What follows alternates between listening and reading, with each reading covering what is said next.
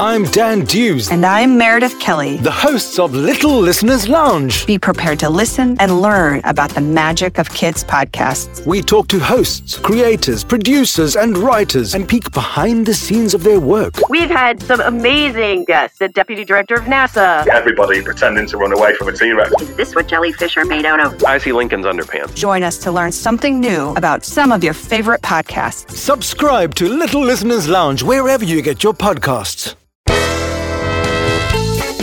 Hi, guys, we've written another mini episode for you.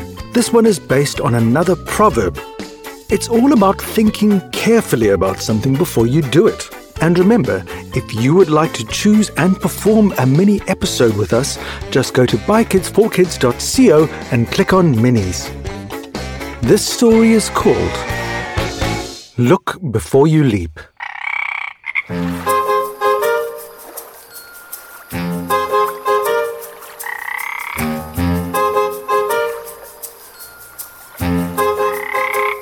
A frog was in a fish pond. It was time for him to eat. He wanted something tasty. He was hungry for a treat. Every day he only ate mosquitoes for his lunch. This time he was hoping for a special kind of munch. He jumped into the water and he ducked below the weeds. He peeped at all the insects that were buzzing in the reeds.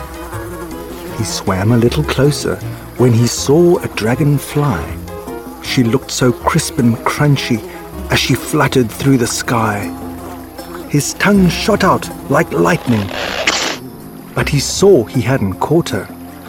Missed, he said, and shook his head and went back underwater.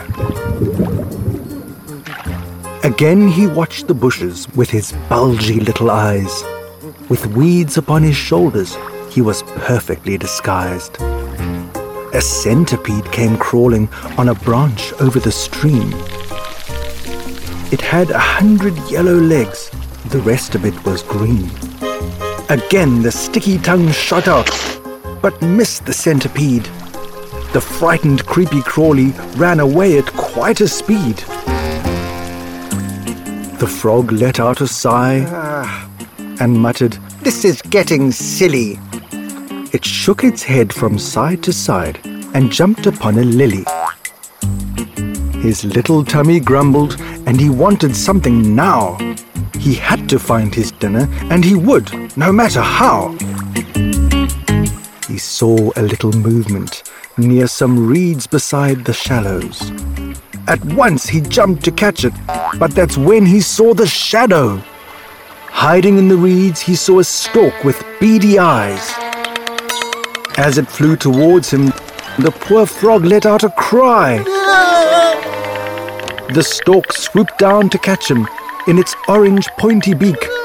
It caught him in mid jump, and then the frog let out a squeak. It wriggled and it jiggled and it shook itself about. The stork was so disgusted that it spat the creature out. The frog plopped in the water and he dived into the deep. I hope he learned his lesson. You should look before you leap.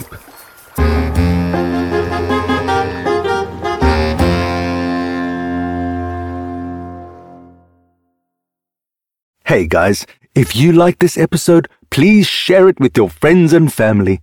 It is one of the best ways to support BKFK Storytime.